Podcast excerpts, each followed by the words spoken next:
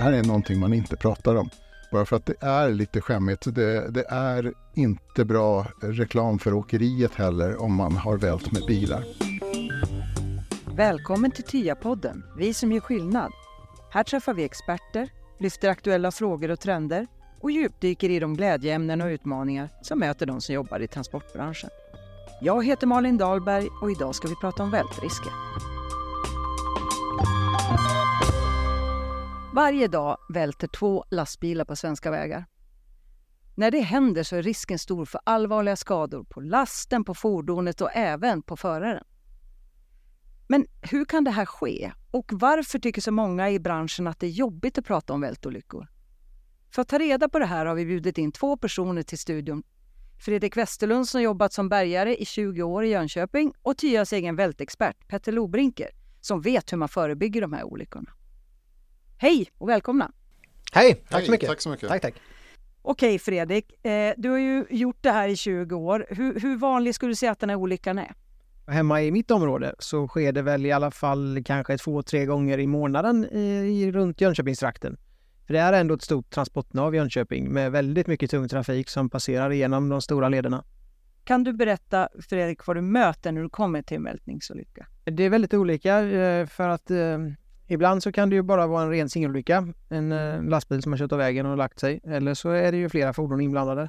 Men i de fallen där är rena singelolyckor så eh, skulle jag väl säga att jag oftast möts av en kanske en liten mogloken chaufför som inte är så där jättenöjd över situationen. Och sen så ser jag att det är rätt mycket arbete framför som väntar helt enkelt. Petter, hur all- allvarlig är den här olyckan då? Den här typen av olyckan när lastbilen välter är inte den vanligaste olyckan, men den är väldigt allvarlig när den väl händer. Det kan vara en timmerbil som välter ut i skogen, ett släp till exempel som inte påverkar speciellt mycket. Det är ingen som blir skadad och timret går att lasta på bilen igen. Eh, och man reser upp det och åker vidare och inte mycket har hänt. Eh, men det kan också vara, som hände för ett antal år sedan, en tankbil som välter. Som ni gjorde ute i Rocksta där bensinen fattade eld och det blev ett fullständigt inferno och väldigt farligt för allmänheten och räddningspersonalen.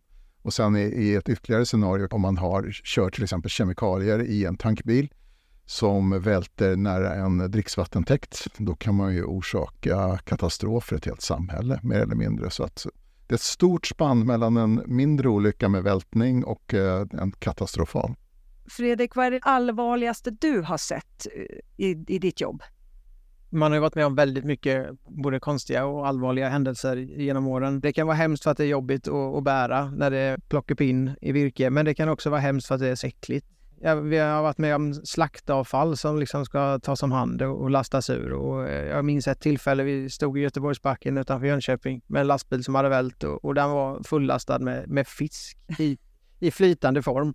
Som lastat i tank helt enkelt. Och där fick vi stå och skyffla med spade fisk. Ja, det, lo- det låter faktiskt fruktansvärt. Ja, det, det, alltså, det, det luktar ju länge kan jag säga. Det satt i kläderna, hjälpte inte många gånger vi tvättade. Gick och luktade fisk i flera veckor sedan. Så det, det, är ju, det är ju hemskt och äckligt på sitt sätt. Men om vi backar bandet lite grann, Petter. Vad är en vältrisk rent tekniskt? Du har en hög tyngdpunkt i en bil, en lastbil, och du har en hastighet och du gör en undanmanöver som gör att tyngdpunkten hamnar utanför hjulaxeln egentligen. Så den tippar över, den vill tippa för att tyngdpunkten är så hög. Och det är, det är ju en ren naturlag att det blir så. Vi har ju jordens dragningskraft och vi har sidokrafter och så vidare. Och sen har vi någonting som heter center of gravity. Som är bilens tyngdpunkt på engelska språket då, som man ofta använder i forskning. Och det, det är så enkelt, så oftast är det hastigheten eh, som avgör eh, och i kombination med den här tyngdpunkten du har, är den hög, är det inte så bra om du gör en undanmanöver. Är den låg så kan du faktiskt klara dig, men eh, tyngdpunkten annars avgör förarens eh, bedömning och bilens hastighet. Och sen finns det ju såklart andra faktorer där väglag och vind och så vidare kan påverka starkt. Men det handlar egentligen om att när man kör med en lastbil på vanlig väg, då har man balans i bilen och man har lasten lastsäkrad så den står säkert i bilen och inte rör på sig och därmed flyttar tyngdpunkten. Då är man säker, men så fort det händer någonting, man gör en undanmanöver för ett vilt, ett rådjur på vägen, lasten kanske lossnar, flyttar sig lite grann, skiftar hela tyngdpunkten i bilen som gör att det blir en väldig obalans och då kan man komma i gungning och det kan till slut bli en vältning av det. Ja, det är väldigt små marginaler ja. för att det ska bära åt fel håll helt enkelt. Vi har ju samarbetat på T I A med VicRoads i Australien som är deras motsvarighet till Vägverket här i, i Sverige. Och där eh, har man någonting man kallar one K-faktor, en kilometer i timmen-faktorn. Och vad den egentligen betyder är att skillnaden mellan att du står kvar på vägen och välter, den är en kilometer i timmen. Alltså antingen så står man kvar eller så välter man. Och när man väl har börjat att välta, då är det oerhört svårt att häva det. Och historien bakom är det att det handlar om en australisk chaufför som har kört samma sträcka med samma typ av last. Han körde timmer och han körde den i trettio år, körde han samma sträcka. Och sen en dag så fick han ett samtal ifrån sin fru och det handlade om en väldigt personlig olycka. Han körde inte jättefort för han var väldigt rutinerad. Han körde i en sväng som han kört i trettio år med samma last, körde han en kilometer i timmen fortare än normalt kunde man konstatera från färdskrivaren sen, en kilometer i timmen. Och då välte han. Då tog man det konceptet och den storyn och kallade det för one K-faktor, en kilometer i timmen-faktorn. Men det finns eh, en problematik med det här. Det här är någonting man inte pratar om. Bara för att det är lite skämmigt. Det, det är inte bra reklam för åkeriet heller om man har vält med bilar. Vilket gör att man håller det tyst, man gör sin skadanmälan och chauffören vill helst glömma bort det för det var ingen rolig upplevelse att välta med bilen utan det kan ha varit väldigt traumatiskt. Och, och han kanske dessutom blivit skadad eh, fysiskt. Men, men utöver allt det så pratar man otroligt lite om det.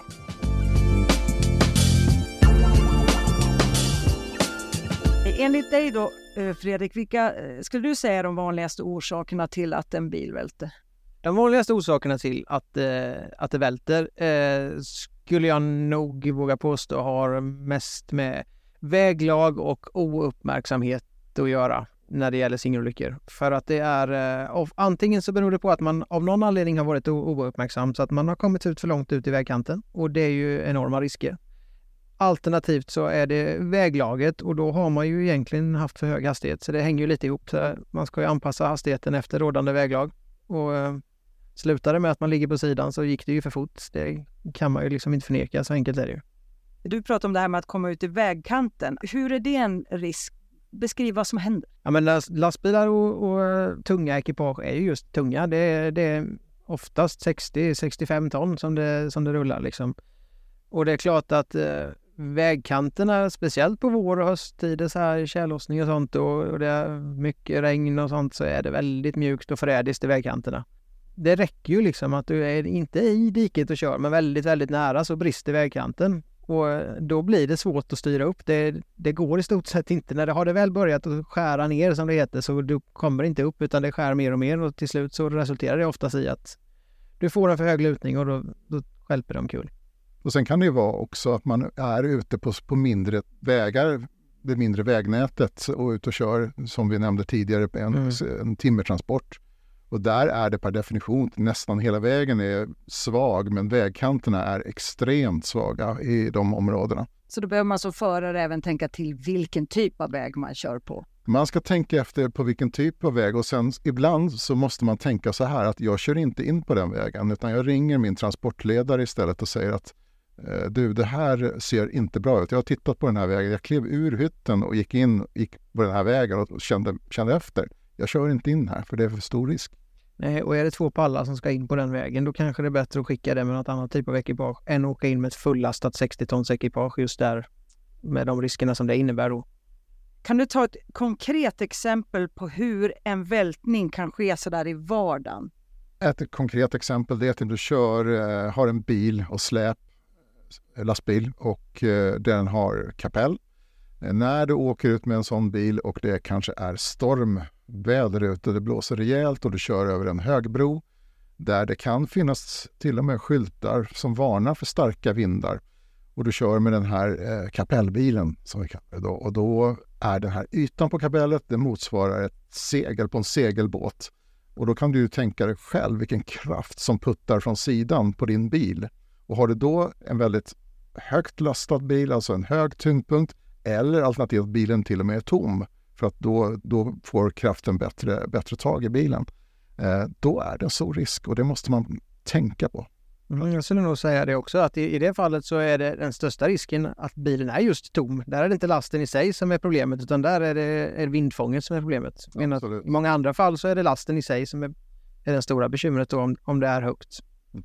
Det, det är väldigt stor skillnad på att köra en lastbil som är fullt lastad med, med plåt som kanske är tio centimeter högt på flaket jämfört med ett stort betongblock som är fyra meter högt som står på flaket stående. Hur mycket pratas det om vältolyckor i branschen då? På tok för lite skulle jag påstå, för att eh, det här är någonting som vi verkligen försöker föra upp på agendan tillsammans med de andra säkerhetsåtgärderna som är så naturliga nu. Och det är som lastsäkring eh, och så vidare, där man na- helt naturligt pratar om hur man lastsäkrar bäst och eh, säkrast och smartast och snabbast. Men vältrisker som är en väldigt stark faktor eller farlig faktor där man har hög tyngdpunkt, den nämns inte. Och där måste man få hjälp ute på åkerin och lyfta detta. Till exempel att arbetsledningen tar upp det här med chaufförerna, nämner det som ett okej ämne att prata om. Det ska inte läggas locket på, utan man ska prata om att den här risken finns. Ja, men precis. Man måste, måste lyfta blicken lite och kolla på, på risken för tyngdpunkten också. Och inte bara handla om eh, antalet spännband. Och man, man lastsäkrar ju inte för att eh, inte få böter, liksom, utan det är för att eh, det ska stå kvar när du gör den här undanmanövern. Och då måste man ha med sig det här med tyngdpunkten. Inte bara vikten utan även tyngdpunkten. Att, eh, har du en högre tyngdpunkt så behöver du inte bara fler spännband, utan det, du måste ha med det i körningen hela tiden också. För att det, det är det som avgör. Vad blir effekten av att man inte pratar om det då? Det är att det aldrig kommer upp på agendan. Det kommer, man pratar inte om det, och det betyder att man blir sämre på att göra de här förebyggande åtgärderna och de här tankarna innan. Riskbedöm innan körning. Nej, och det, det bästa är ju att man lär sig av andras misstag. Så är det ju helt enkelt. Och det gör man ju lättast genom att man pratar med varandra. Annars så hamnar man ju där och lär sig av sina egna, och det är ju det sämsta. Har ni något förslag på hur det borde se ut i branschen? Ja, mitt förslag skulle ju vara att man, som jag nämnde tidigare, man får det upp på agendan när man har sina personalmöten och, och genomgångar med chaufförer. Att man tar, det ska vara en fast punkt på agendan. Det är inte svårare än så. Precis som lastsäkring eller allt annat säkerhetsarbete man, man gör när man eh, jobbar i lastbilsbranschen. Så det måste vara så. Det måste upp på agendan. Det måste pratas om. För annars blir det aldrig bättre. Håller du med? Ja, absolut. Man bör framförallt ta med sig det betydligt mycket mer också i samtalet, att titta uppåt lite, eller bestämma tyngdpunkterna och höjder och tyngdpunkter, för det är ju oerhört viktigt i, i sammanhangen. Inte bara liksom axeltryck och lastsäkring och fördelning på det viset, utan även på höjden. Hur påverkar de här olyckorna de som jobbar som bärgare? Vältningsolyckor är ju väldigt stor påverkan, för det, det är ju, innebär ju väldigt mycket arbete i förhållande till att åka och hämta en personbil med punktering. Liksom. Så är det ganska stor skillnad, det är ganska omfattande, det kräver mycket resurser. Framförallt med vad det gäller godshanteringen och omlastning och sånt här. Eh, sen är det ju ett riskfullt arbete alltid att arbeta som bärgare ut med vägarna. Det är ju ett utsatt arbetsområde. Och det måste göras. Det finns inga manualer heller som man kan gå efter att nu ska vi göra si och så, utan det är ju olika från fall till fall. Det beror ju helt och hållet på vad är det lastat med, hur ligger det, vad har vi för omgivning och vad kan vi ta hjälp av och går det komma åt. Och, alltså det är så många olika faktorer som påverkar rent bärgningstekniskt, så att det, det finns inga manualer att gå efter. Jag skulle säga att det, bärgarnas insats det, det är ju en riskfylld insats de har med tanke på den trafikmiljön de är tvungna att jobba i och dygnets alla timmar och alla väderlekar som moder natur kan bjuda på. Så att det är ett riktigt tufft och riskfyllt jobb. De gör det fantastiskt bra, så de är Ja, vägens riddare och hjältar samtidigt när de ger sig in i de här situationerna som kan vara väldigt kaotiska med chockade människor och last som, som ligger utspridd och ja, det haveri som är på plats. Men vad, vad ska man göra då för att inte välta? Vilka är dina bästa tips, Fredrik? Mina absolut bästa tips för att undvika en vältning är ju att eh, ha fokus på vägen och ingenting annat. Eh, anpassa hastigheten efter rådande trafikförhållande, både vad det gäller övrig trafik och halka och väglag givetvis. Ha med sig det att vägkanterna kan vara extremt mjuka och de är absolut inte gjorda för, för tunga fordon att köra på, så vägkanterna kan vara väldigt förrädiska. Och Petter, vad, vad vill du ge för tips? Förutom att, precis som Fredrik nämnde, vara alert under körning och förbereda körningen gott med lastsäkring, så tycker jag att man ska informera sig. Man kan till exempel gå T I As e-learning i vältrisker, och man kan testa T I As vältriskverktyg, vältkalkylatorn på T I As webb. Kan du berätta om T I As vältkalkylator? Hur funkar den? Det är ett verktyg som ger, ger en hint om, det ger en antydan till vad som kan hända med ett fordon. Du får välja din fordonstyp, du får välja vikten på lasten och du får välja vindhastighet bland annat. Och vägtyp. Det här är en beräkning som V T I har tagit fram åt oss. Som det är en väldigt tung beräkning som ligger bakom. Men verktyget är otroligt enkelt och ger dig en indikation på vad som kan hända med just det ekipaget du ska ut och åka med. Har du testat den? Ja, jag har själv gjort den vältkalkylatorn. Och eh, jo då, det, det finns mycket man kan få med sig i den. Den, eh, den är absolut värd att testa. Om inte annat får man en tankeställare kanske? Ja, och det, det är väl det som är hela poängen egentligen med hela detta ämnet. Att vi ska få upp på bordet och börja tänka vältrisker. Mm. Då först existerar den här riskbedömningen som vi ska göra när man börjar tänka och prata om det. Det skulle man väl, mycket väl kunna ta upp på ett personalmöte med chaufförer och prata om, ha som ett ämne, prata om säkerhet. Det arbete som sker med säkerhet, det sker till nittio procent innan körning, innan du gör det ut. Det handlar om riskbedömningen från början. Och ha god kommunikation mellan chaufför och arbetsledning och kund för den delen också. Fredrik, du får sista ordet. Vad vill du säga till alla som kör ut på vägarna? Då skulle jag vilja säga att låt mobilen ligga, ha fokus på vägen, anpassa hastigheten efter rådande väglag. Och den bästa chauffören är ju sällan den snabbaste chauffören. Tack ska ni ha för att ni kom hit.